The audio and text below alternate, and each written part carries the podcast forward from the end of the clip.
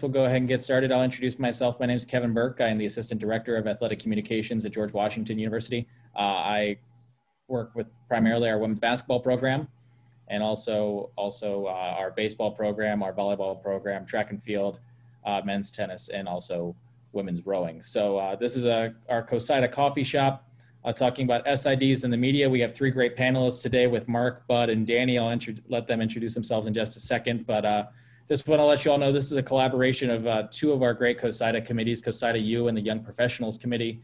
Uh, COSIDA U is uh, a panel that is really interested in trying to make sure that uh, folks like yourselves that are trying to get into the profession, uh, trying to educate college students on the profession of sports information.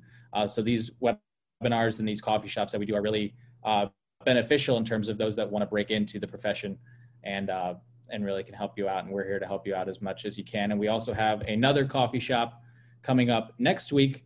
Uh, so be sure to sign up. It's December 17th uh, for that one as well. And if you're interested in becoming a member of COSIDA, uh, Lori Bolig's here on the call, but you can email her as well. It's Lori Bolig at cosida.com. So with the formalities out of the way, let's introduce our panelists. Uh, we'll start with uh, Mark LaFrance everyone, my name is Mark. I'm Assistant AD for Communications at George Mason University.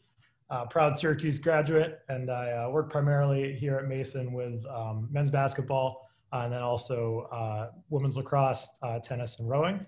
And I oversee so our social media strategy for our department. Thanks, Mark. Bud? I get myself unmuted there.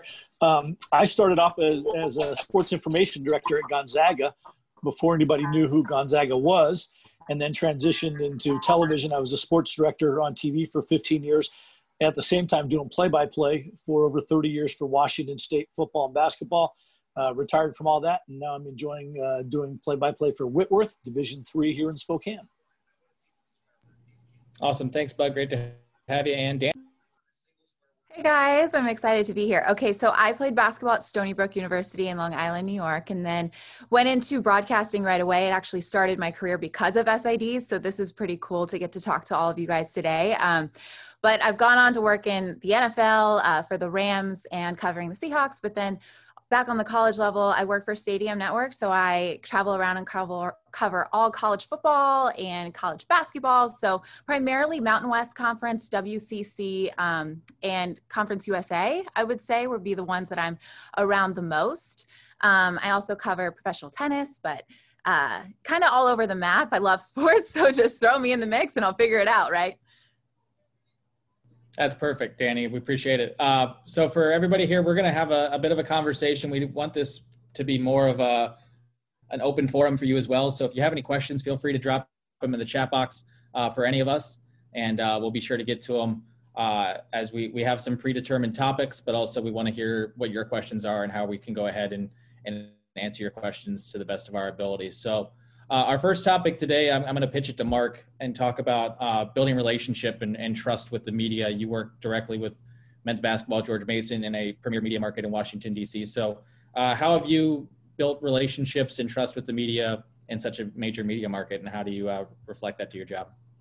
Absolutely. Uh, you know, I think that the most important thing about about any relationship with the media is it's the same as a relationship you'd have in your life. You want to make sure you take care of it. You want to make sure you're there for the person when they need help um, you know, our, our, we're in kind of a tough spot in DC where where you know George Mason is is behind the you know the the Caps, the Nats, the Washington football team, and the Wizards, as well as the Mystics, DC United, Maryland, Georgetown. So Kevin and I, George uh, Mason, George Washington, are kind of in, in the same boat um, with the Washington Post and with the with the four TV stations in DC.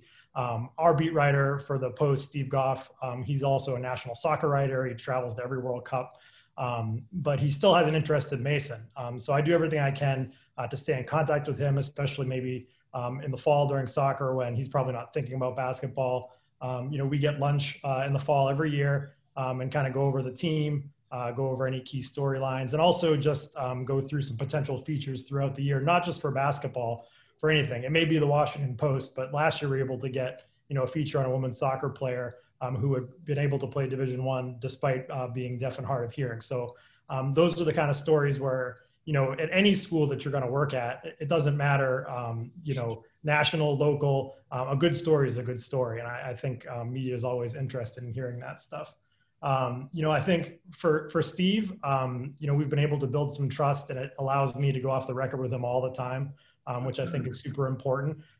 You know, I think some media or some uh, SIDs get nervous that it's the media, so I can't get burned, or I'm afraid they're going to say something. But if you have trust with a reporter, you can just again treat it, you know, like you would with anyone in your life. You know, you've built the trust.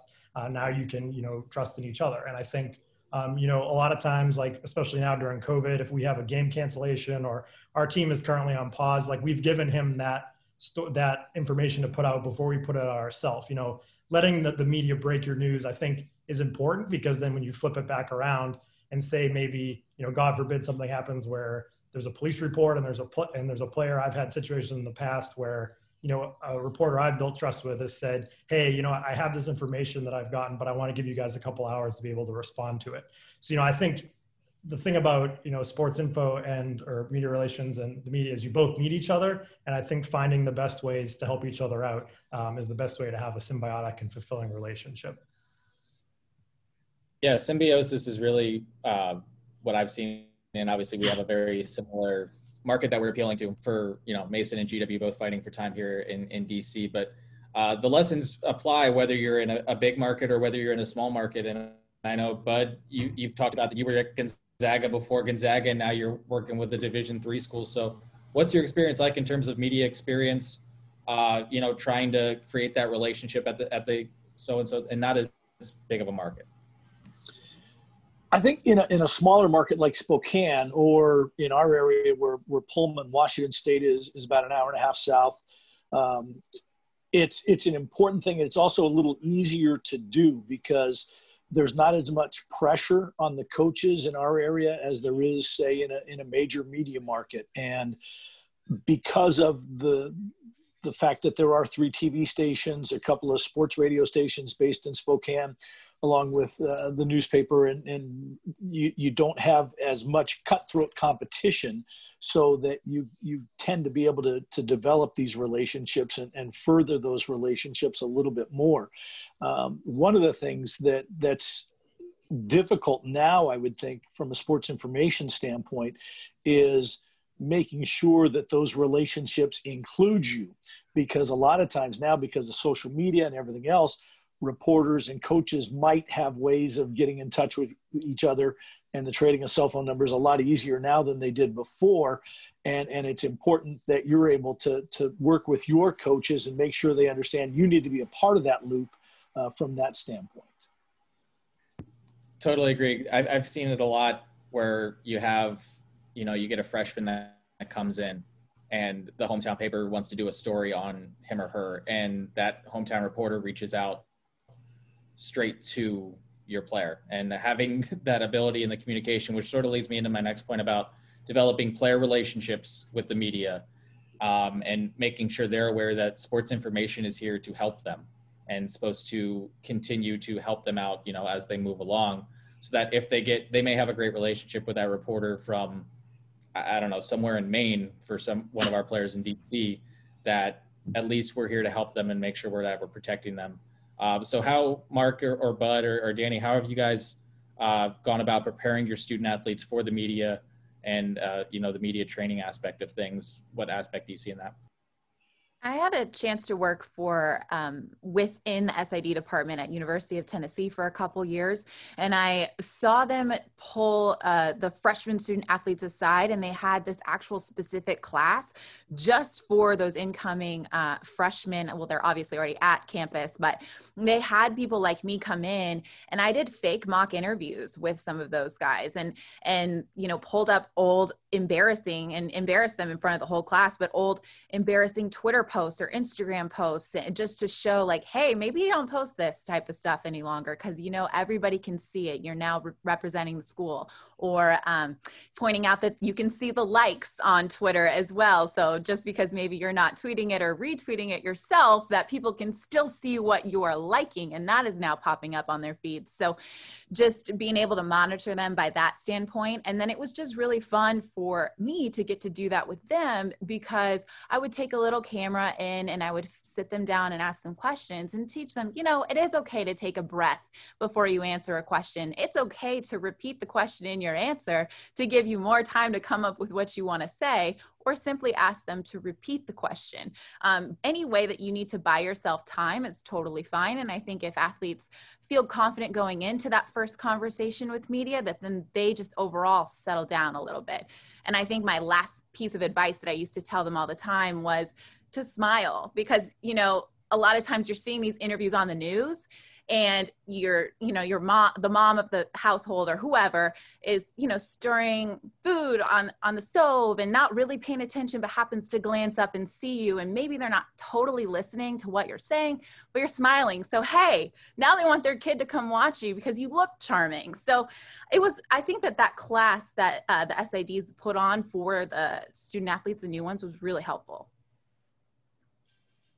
and Mark, I know you guys have a, a, a big experience in terms of similar types of media training. Yeah, um, you know, similar to what Danny said, we do. Um, you know, at the beginning of the year, I um, do like a PowerPoint presentation with examples of good and bad interviews in the NBA. Um, you know, they obviously purport to want to play at the highest level, and they really idolize a lot of these famous players. So I try to find like, you know, a good Donovan Mitchell interview or maybe one where Russell Westbrook was kind of snippy and kind of show them what the difference is in, in that, you know, in this era of name, image, and likeness, your brand is critical. And you know, the better you work with the media and treat the media, the better you're going to look um, and the, the more respect you'll get around the country. Um, and, you know, once that's done, you know, also um, back to the media point, I'll put up headshots of every media person that covers us just to give them an idea um, of who's going to be there. And if say they do a sit down interview, um, the next game, you know, if once the interview comes out, I usually have them go over to press row, um, you know, pregame and just you know goes and say thank you, introduce themselves. I think it's good good to build the relationship. And then um, in that media training, we then break them up into four stations: um, one for a mock press conference, one for a mock print interview, one for radio, and one for TV. And we do bring in um, a local uh, TV anchor for um, the TV part, so they get to know them, and they do the mock interviews, um, as well as our our radio person um, to give them an example of what a post game radio interview might look like. So try to prepare them as much as possible. And I have gotten good feedback from the players that it does help them as they get into the season and they're thinking about a million things to be able to, to handle their press requirements. And I've kind of seen that on both sides from an SID standpoint and also from a, a member of the media asking the questions. And one of the things that that I think is is a big thing to do is to show i think danny alluded to this and mark as well maybe some videos uh, maybe not showing social media stuff but show show a, a snippet from an interview where someone is willing to take just a second to think about what they're going to say instead of saying well you know i mean um, and, and if you show them a clip of someone taking a second and silence is okay for a second as opposed to the well you know i mean it, it just it's it's amazing first impressions. Uh, the mom that danny was talking about washing dishes and hearing that she's going to hear well you mean i know and think well that school doesn't do a very good job of educating those those student athletes. But if they hear someone who sounds like they're thinking about what they're doing and thinking for a second before they speak i think that makes a, a big difference uh, make sure, guys, if you have any questions, feel free to put them in the chat as we move along here. Uh, we've got a bunch of topics as we're going along. Uh, one thing I want to discuss is it's sort of a it's an interesting topic within the sports information world, especially this year, is the value of uh, of game notes and how sports information can help uh, your position, your school, and position your teams with the media. Uh, I know personally, I am a huge fan of them, and it's been tough saying, "Hey, we're not going to print them this year" and things like that. But uh, Mark, I want to start with you in terms of what you value game notes and how you value game notes, whether it's more than just basketball, if it's you know baseball or softball or lacrosse or anything like that. What's the value of game notes in your opinion to help media out who are maybe coming in for a game? Yeah, I think it's huge. You know, the A10 TV deal is kind of funky. It has NBC Sports Network, CBS Sports Network, ESPN. Um, so on every given week, we may have three different networks on three different games. So I think for those people coming in and not, you know, covering Mason often during the year, they might be turning around from a game they covered the night before. So they need a, a good 30,000 foot view. And then if they have time, you can give them specifics too. So what I try to do is I try to watch one of the networks broadcasts and see like where they ID individual like players and what they put up. Like they put up fun facts, they put up um, key trends. And I try to, to mimic the stats after that. I think throughout the year, I try to work with our players to get as much human interest stuff as I can. And so, you know, I try to have in my game notes, maybe you have a player that's a juggler, or maybe you have a player that speaks six languages. And those are always things that they can talk about when a player gets to the free throw line or something like that. Um, you know, almost every TV broadcaster has a chart that they use and radio with, you know, one team and another team with headshots and key trends and their stats. And I just make one of those in my game notes. Um, and basically, I've set, had some reporters say that, uh, you know, they use that in lieu of their chart or they just use it as a supplement but it's extremely helpful. So i always get feedback from from tv and then i work it into my notes as best i can. Um, i think trends are really important too. People want to know how your players have done over the last three games five games things like that. Um, and then like i said at the same time you have your print writers that are covering you all year long and it's important to be you know finding some really in-depth stuff for them too because they're going to be getting the notes every game. But but i do think you know as everything's moved to social media um, you know, sometimes the media side of media relations gets lost in the shuffle, um, especially in sort of the corporate world we're living in. And I think for me, I think the media relations part is critical. I think good airtime, you as an SID, you can almost create time of possession on the broadcast for your team with the more information you give the reporters. And if that's on national TV, I think that's far more important than whatever tweet you're going to put out down the line. And also, I would think it, it definitely helps. And we've all been here where your team is maybe not doing so great in a game. You're getting waxed or getting blown out. Well, now if they don't have anything to talk about, what are they going to talk about? It's the fact that you're down by 30, or they're going to talk to the other team. So now, if you have those fun facts, or if you have that information, because uh, I'm similar to Mark in terms of I, I basically game notes are the lifeblood. Like, hey, here's everything you need to know about our program in 20 pages at most. And I know Danny, you, you, can come from the media side of things in terms of you're flying in for a game and then you're going to another game and you're going to another game, and you need these types of things to be able to accurately cover it. Absolutely. I feel like the games that I felt the most unprepared for would be because of that situation. You fly from one to another in a different conference. Uh, it just got thrown on your schedule last second. I show up to the gym and there's no SID. Uh, present because they had canceled uh, shoot around and i'm standing there thinking there's a shoot around and there's not and i can't talk to one uh, their game notes are one page and it's really just the stats that really puts me in a tough position because then that puts me trying to kind of linger around the team during warmups to see if anybody will just come chat with me. And that is sort of bypassing an SID, which is what we don't want, right? So um, I think that the SIDs that would I would reach out to them typically, or some will reach out to me a few days before a game. Um, we'll chat back and forth about if I need anything or if I can come to shoot around. If I can't, can I hop on the phone with coach because I won't be able to beat it at shoot around, things like that.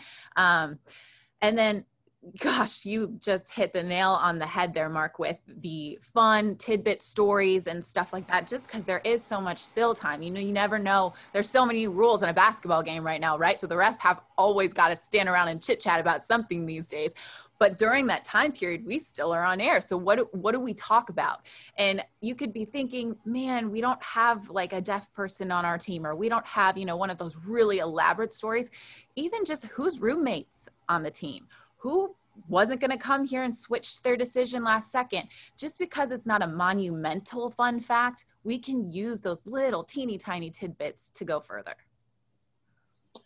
Just in, in terms of game notes, um, for those of you who might be starting out as an SID at a smaller school, and maybe because you are not being covered by many members of the media, you don't see a reason to do game notes I, I, can tell you that having come from division one and then now doing division three the game notes are more important to me at division three level than they are at division one because division one there is national exposure. If i want to know something about gw basketball or george mason basketball i can get on the internet and learn a lot. I can't do that as well with the University of Puget Sound or, or PLU because that information just it's not there because they're not getting covered as much. So the game notes are huge, and I, my hats off to Steve Flagel, the SID at Whitworth, who's on this call because um, he does a great job of, of game notes. And I wish the other schools in the conferences would do that because the thing that's different about D1 to D3 is for many of the fans and family members of players and whatnot, when their team is playing on the road, they're seeing a feed of the game from the home team. And quite often they'll have the home radio mixed in with it. And, or if they have a separate broadcast. But I feel bad at times when I'm doing the Whitworth games when I don't have as much information about the opposing team because I know that's a big portion of the audience or the people that have ties to the opposing team and they know more about the team than I do. And, and I'd like to be able to add some of those tidbits in, but because the other schools don't do game notes, I don't have that information. You try to grab it from the other team as you can, but as Danny said, that's a hit or miss thing, and it's pretty tough to do. So, uh, even if you don't think your game notes are a huge thing at a smaller school, I think they can be to help out in, in the instance I talked about, but also having them available for your fans on your website so they can feel like, hey, I, am getting to know these players on these teams and I can root for them that much more because I know a little bit about them.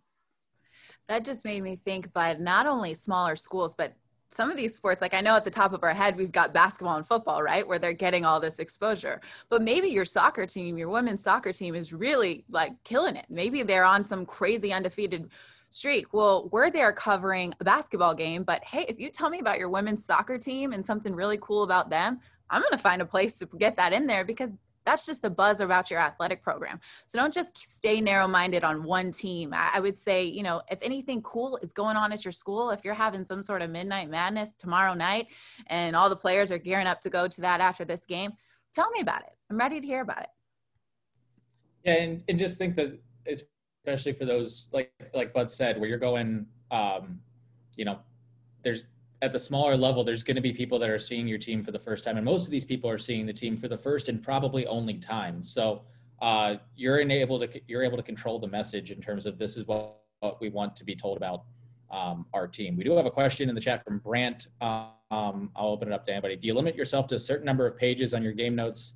And uh, then what are some big key points that you like to put in your game notes? Mark, I know you, you mentioned some of the key points you wanted to usually put in there.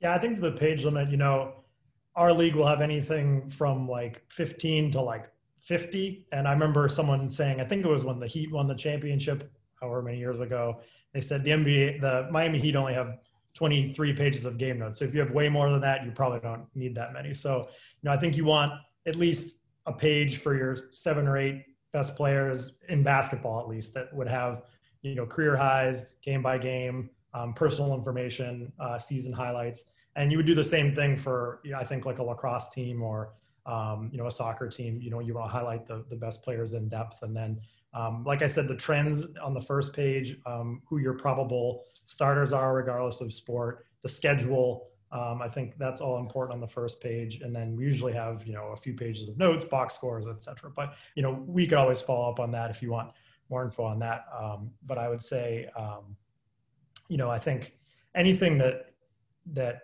highlights, you know, even if it's like if your team is say your team's 0 and 16, there's still going to be individual players that are performing well, or maybe there's players that are doing something in the community. Um, maybe they're taking some interesting classes. Like you can always um, throw some lipstick on a pig regardless. I think we're all about in the promotions business. So, and, and also because CoSIDA does a, a digital publication test each year that highlights some of the best in game notes and media guides.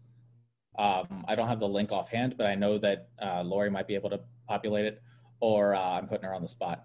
But also, there's awards every year for the best game notes and the best media guides and things. So those are always great examples. And the best game notes uh, I, I, will not lie that I've stolen stuff from Mark, and I've know Mark has probably taken stuff. You look and find what the best teams are doing, what you really like.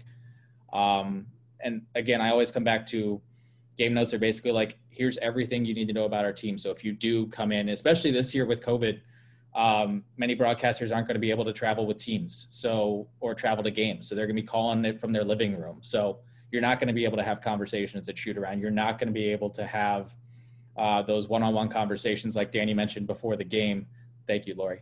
Uh, it's in the chat now. Um, and you're not gonna be able to have those one-on-one conversations courtside or uh, field side before a game. So these, again, it's even more important. Uh, but I want to want to touch on. Uh, there's a question in the chat, and it was sort of my next topic. Uh, we talk about the importance of human interest stories in terms of finding out, you know, who are roommates and things like that. Well, that goes back to the SID having the relationships with players.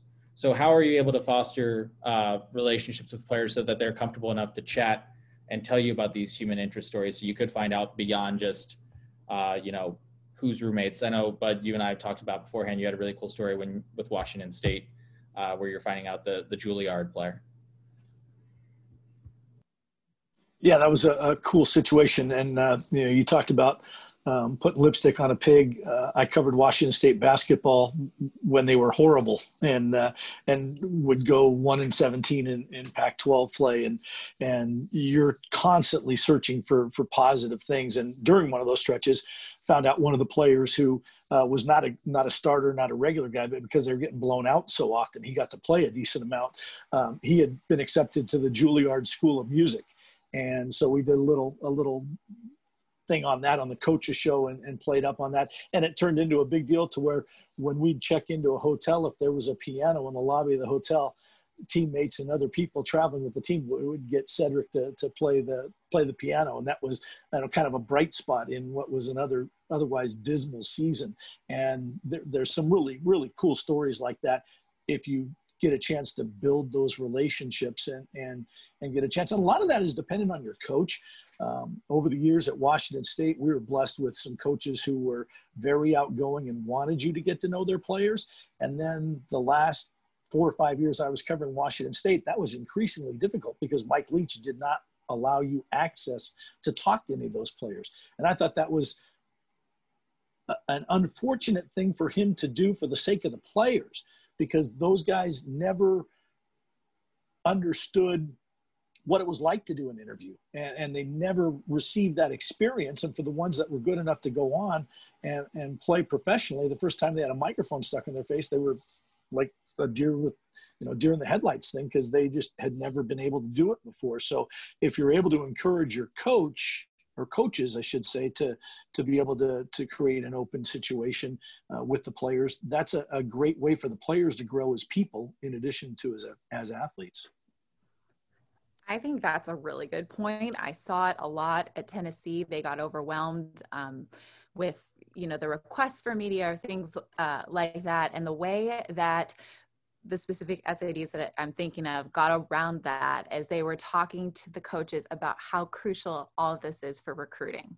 So at the end of the day, you really are a tool um, for recruiting. The videos you're helping push out, the the the just hype around your team um, is going to make whatever player they're recruiting down the road be able to google you to see it to see it on your twitter handle um, and so i think don't ever forget how crucial you are in the process of recruiting. I, am dating a, a Division One college basketball coach right now, and uh, it's he's just always about what graphics can this guy make? Oh, he doesn't know how to do graphics.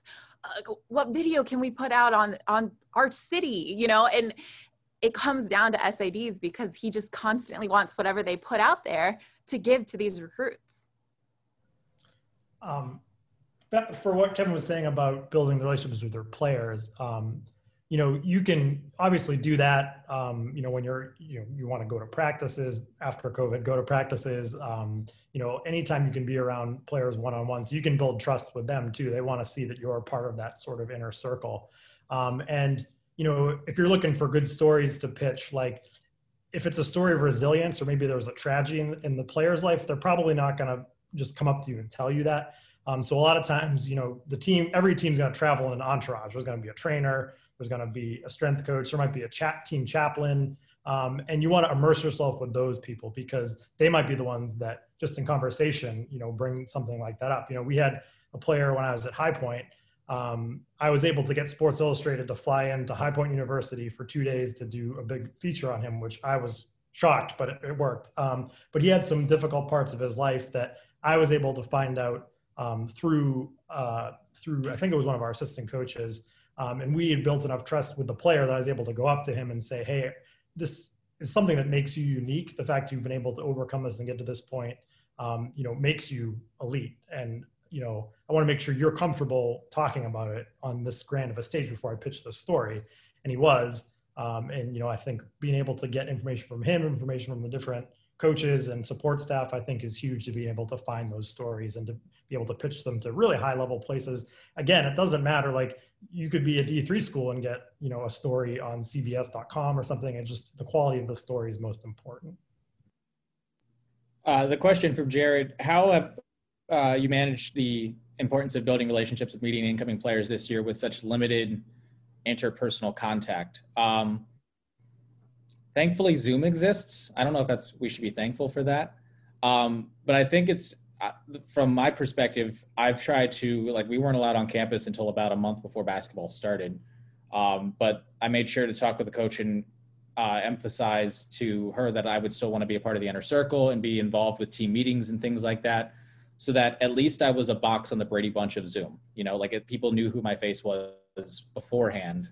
Um, i rarely said anything Rarely did any of the things pertain to me, uh, but you're present so that when you're not, um, not every, so that every time you show up, you're not asking for something, if that makes sense. So you want to be a part of the team because if you show up and every time it's because so and so needs to have an interview, they're gonna be like, oh, here comes the interview guy again. Um, so making sure you're part of the team and being there, I think, uh, can still happen. Um, and of course, there's different levels in terms of like uh, again, it goes back. Bud made a really good point about the coaches really control. So having great relationships with the coaches and asking them, "Hey, how do you want me to be involved with your student athletes?" So that some coaches be like, "You know what? You can text them if you want to," type of thing. You can have that type of relationship back and forth. But I think it's about putting in the effort and making sure that you're there and present, uh, not just there to do your job every time. Um, and whether that so, like Mark said, going to practice, which may not be the best idea now um, but now you can just sort of sit in the corner and wave. It's like, hey, I'm here. I see you. Good to see you guys, type of thing. Um, hope that answers your uh, question, Jared. Uh, do have a couple other questions in here uh, from Tyler. How much does the SID job description change based on the level you're working uh, from Division three to Division one? Um, I'm going to throw that to Bud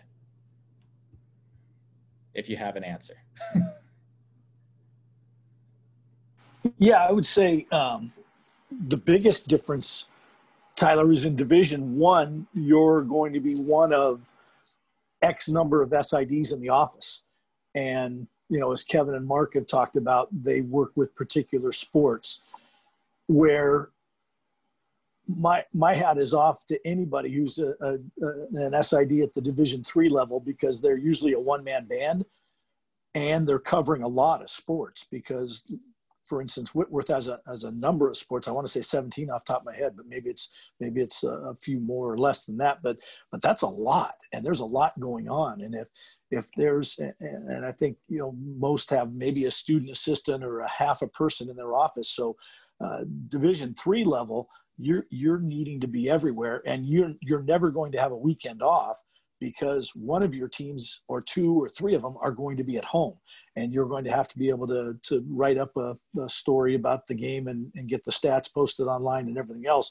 Whereas at the division one level you're going to basically be in charge of one sport that's in season at that time.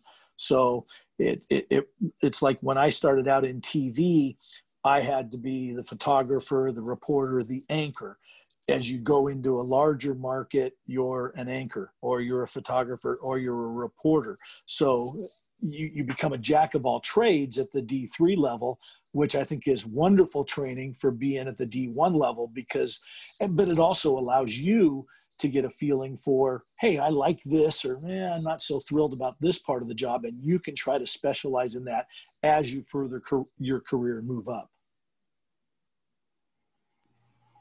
Yeah, I think that's definitely true. I, I was, um, you know, I started sort of part time in the office at High Point, and then became an went to High Point, and then went to GW. And the higher level you get, the more specialized you get. But it's better to have, you know, a breadth of knowledge because God forbid a pandemic shows up, and you're not able to hire external people to do what you usually hire them for. Like we're very fortunate at GW and Mason to have people come in and do stats during games, and to have you know multiple people to social media well you know what this year we don't really get to do that so it falls back upon your knowledge and your information that no matter what level you still have a baseline of things uh, that you need to do, whether that's stats, whether that's notes, whether that's social media, whether that's relationships with the media. Um, and I think that that's really important all throughout the whole thing. Um, anybody else have any other questions? I know we still have some things we probably want to talk about, but uh, we don't really have a time limit on this thing either. So um, I know it's getting later in the day, but does anybody, if you have any other questions, yes, Tucker, appreciate it. Uh, do you guys feel that a master's degree in a program such as sport management is essential to becoming a successful SID? Uh, well, Tucker, I'll be uh, clairvoyant. I am literally in a master's degree for sport management right now. Um, I think it helps, uh, but I think one of the bigger things is if you can combine um, a master's degree with a graduate assistantship so that you're getting real life experience while also getting education. I started out in broadcasting, so I did not get my master's degree immediately. Um, but I know, Mark, you have experience in terms of using GAs to get yourself, get your feet wet in the field. 100%. that's what I did um, after I graduated. I got a GA at Providence.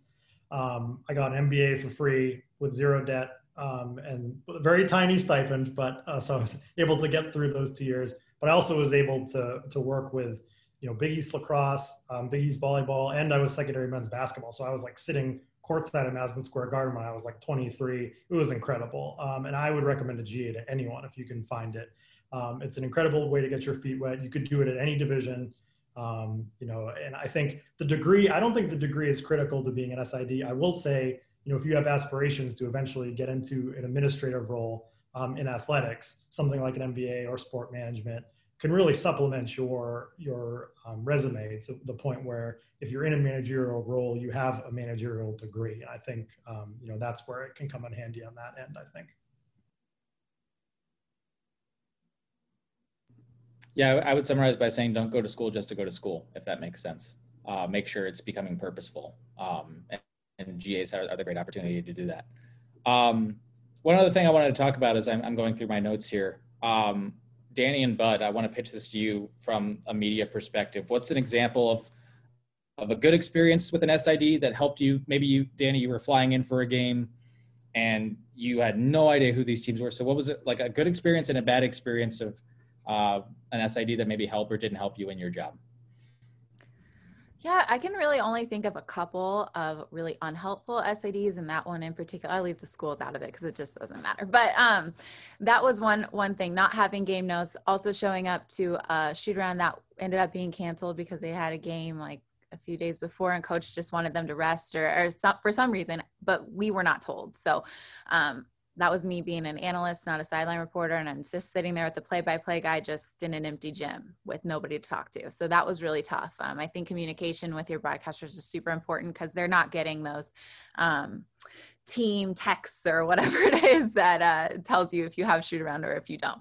Um, but a another difficult experience was a that I, that I can think of was being a sideline reporter for a football game, um, you know, the the SID was very wound up. I understand it's a very stressful day, um, but the spot that he told me to stand to wait for coach uh, for the halftime interview uh, is not the direction that coach went. And I realized that coaches have a mind of their own. I was an athlete. I understand. They're like in another world sometimes. They just do their own thing. I totally understand that.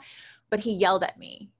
And I just was very taken back by that because I'm a guest and I, it wasn't my i stood where you told me to and um, it's not my fault that he didn't come this way. And it was just i just think it was a high stress situation but i'd probably advise against not yelling at the broadcaster because um, I, I, guarantee you i'm just trying to help your school by by getting him on the air.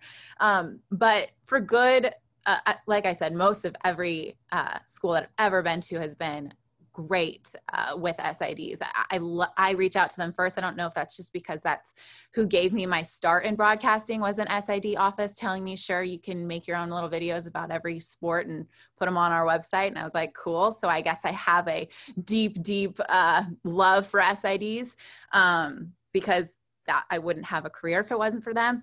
But I do think that the ones that reach out, they either offer information or offer to hop on the phone prior to the game or allow you to come to shoot around or allow you to talk to a coach. Um, I think just just the small things like that, they seem like, oh yeah, of course, no brainers. That's what we should be doing. But it helps so much. It calms my nerves to be able to talk to you and have you know so much about your team. Um, it, it makes me feel confident going on air and, and having that dead space and being able to fill it. Yeah, echoing what what Danny said, um, that's probably the the one thing that I take away from from things. And and uh, I remember in a rivalry situation where the the SID uh, from the opposing school you know, kind of acted like they didn't exist because I was from the other school. And instead of wanting to, to help you out and give you info so you can have a, a better broadcast. So um, those are usually few and far between. It, it, it is nice to have someone, you know, with a smile and, and greet you and say, Hey, glad you're here. And uh, thanks for doing what you're doing. And what can I do to help you out? And, and then you can ask them a question based on what you read in the game notes or something of that nature. But again, it just goes back to that communication and and and again, they're coming. A reporter or a broadcaster is coming to your school or your game to help promote your product. So you treat them as a customer, and a customer is always right, and you do what you can to, to make sure that their stay is comfortable and memorable from a good standpoint, not from a bad one. I don't know how this ever, if it actually ever happens, but I always want in my head, whenever we have visiting media come in, don't be the reason they don't want to come back. Uh, because we can control everything outside of the lines on anything. And if they're like, we're between this game and this game, and you know, this might have been a really bad experience and this was a really good experience, who knows if that actually makes a decision for these TV networks or radio or something like that. But you know what? They will definitely not come back if they have a really poor experience. It's like, you know what, they're really tough to deal with. I don't want to go back there, type of thing. And, and some things you can't control. Yeah, right. I, I was just going to say ahead, some things you can't control because when when people would come in to cover Washington State and and the national media didn't do that very often because the Cougs generally weren't very good. But when Tony Bennett was coaching the Cougs and they they were one of the better teams in the nation, all of a sudden you're getting uh, the Seth Davis of the world, the Andy Katz of the world, and people like that that are coming in. And there was one reporter who said uh, he was just grumbling. I hate coming to Pullman. And so I was like, well, why is that? Well, you fly into Spokane, and it's an hour and a half drive to Pullman. There's it's mostly through rolling hills, wheat fields, but there's a town called Colfax that's an hour south of Spokane, and it takes you two minutes to drive through town but do so at the 25 mile an hour speed limit. It's a notorious speed trap. And this national reporter was grousing and saying he never wanted to come to Spokane again. Why? Because he got a speeding ticket in Colfax driving to the game. Some things you can't control.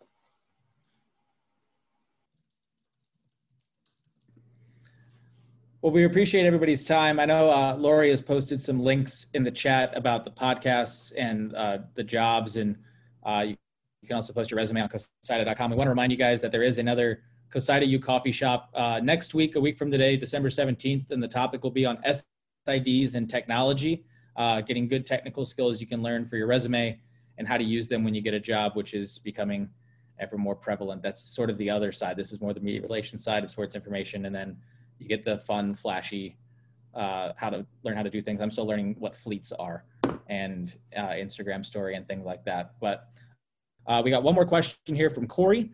Uh, what do you think are some things that someone only with sports info experience at the small college level can do to gain experience for working with the media in case they eventually end up working mm-hmm. at sport in sports info at a larger school? That is a great question, Corey. Anybody want to volunteer to answer that? I think you can uh, try to when you do like if you work at a smaller school that's around a bigger school a lot of these production companies they come in and they need someone to hold the wire for the guy that's actually like filming the game. They need somebody that is going to take the notes to the people sitting at the like at the broadcasters table. They need some a runner. Um, they need help in the production truck pressing buttons. You need zero experience. They will teach you how to do it. They just need a body there. Sometimes you'll get paid sometimes you don't. But if you go to those bigger schools around the area, um, if you're a small school, get to know their SIDs or reach out to them, and then maybe they can connect you with those production trucks, and then you're just at the game. Then you're like around people. Uh, not only are you around a bigger school's SID market, right, but you're also around media because you're just working around the team. So I've seen a few people actually uh, really take advantage of that from a smaller market. For sure, and I think um, you know it, it's never it never hurts to reach out to specific media members if you have somebody in mind, uh, just to talk with them. You know, uh, like Mark said, High Point, North Carolina has one beat writer. Uh, Washington D.C. has four major TV stations and radio stations and TV stations. So having the so just because we don't work at a bigger school, uh, there's still always going to be media covering perhaps the bigger school, like Danny said. Uh, that's a great idea though, and or experience though in terms of go work in the truck if you can. Uh, they're always looking for people. So reaching out and just talking to people about what you could do um, so that they're prepared and they know of you, because there may be an instance that you know what they don't know about your school and they don't know about your story. So ha- initiating the conversation is a good idea.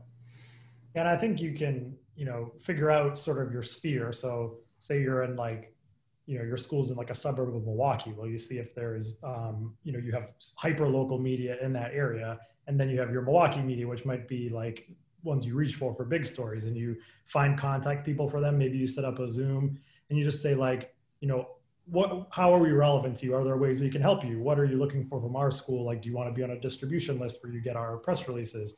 um, what type of features would you potentially be interested in? And I might say, you know, we don't have interest in your school, or, or they, which seems unlikely, or they'd say, you know, any good human interest stories are important. Like you have an idea of what their audience is, who they're looking for, what they're trying to cover. Um, I think again, the relationships. Um, you know, it doesn't matter what level of school it is. I think there's always a market for good sports content for sure. I think another possibility on that too is depending on your location. If there is an NCAA event, a regional in any sport, there's a host school and reach out to the SID at that host school because they need tons of helpers and volunteers, similar to what uh, Danny was talking about in the truck. But they need people to moderate press conferences, to hand out releases, directing people where to go. And, and that's a, a great opportunity to get your foot in the door there, too. For sure. But I, can echo that. Um, I've had the opportunity to work a couple NCAA tournaments. It's incredibly beneficial because it also expands your network. Um, before I even got started, I was I was in Memphis and got to work. I mean, it's a Sweet 16, so it was really helpful. But you know, got to know the Memphis sports information directors. Got I literally was just handing stats to people, but you get to see how uh, you know how the sausage gets made, for lack of a better term. So just exposing yourself to those types of experiences, if it's an opportunity, um, or you know, talking to people about what they learned from those types of experiences, because most everybody has that opportunity. Um, if there aren't any other questions, I think that'll sort of wrap up uh, our coffee shop today. We really appreciate you guys taking the time. I know it's it's late here on the East Coast. Um, if you have any other questions, uh, feel free to reach out to us. Um, and we really appreciate your guys' time. But uh, if not, thanks, Mark. Thanks, Bud. Thanks, Danny, uh, for Thank a great you guys. panel. Job. We appreciate you guys uh, spending some Thank time you guys. with us this afternoon. Have a good day. Happy holidays, everybody. You too.